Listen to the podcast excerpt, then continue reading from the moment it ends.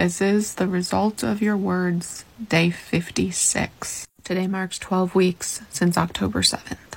Eight weeks of this series. Today, there are several stories that hit harder than usual.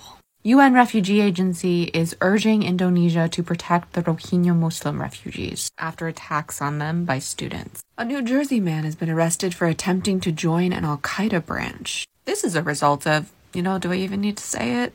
Baltimore County Synagogue was vandalized. Transport for London has an advertisement with a link to Amnesty International that promotes Palestinian resistance by any means necessary. The outgoing mayor of Carmel, Indiana, defines Judenhass in a new order. A required ethnic studies program in California, which would have included Judenhass, has been taken off the table.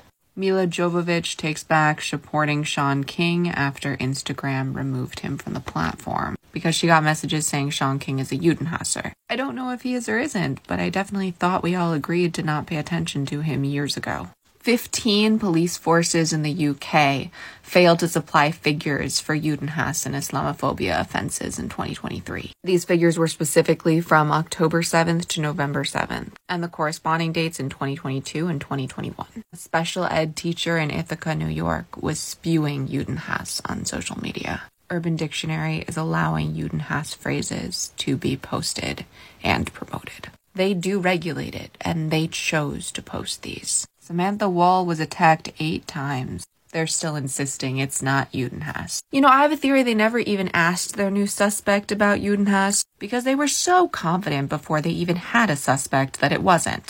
NAACP is not wrong to defend the Harvard president, but they are wrong with how they did it. Jewish fears of the Judenhass at Harvard are being called advancing a white supremacist agenda. An Australian Islamic preacher said that Jews have always been the problem. In Clermont, Florida on December 10th, there was vandalism at Simchat Torah Beit Midrash. We're just hearing about it now, and they're still searching for the suspect. A mosque was vandalized in West Philadelphia. A sermon at a mosque in Bayonne, New Jersey, was full of pro Hamas anti Jewish rhetoric. Saudi Arabia didn't let Turkish teams fly a banner about peace or wear clothes about peace, and so the match was canceled. The owners of Horseshoe Tavern in Toronto canceled a pro Palestinian fundraiser day of, and then spewed a lot of anti Palestinian hate, among other forms of bigotry, when asked why in emails. Unfortunately, they're Jewish.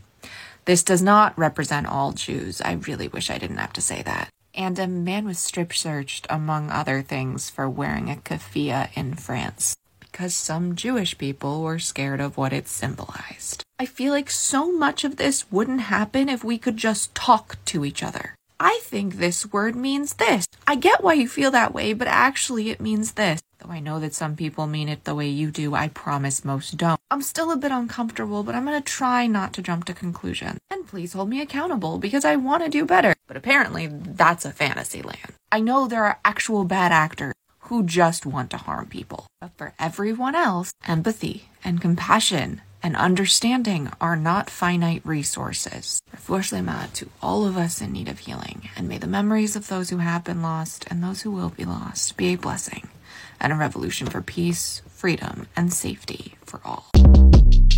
Shortcast Club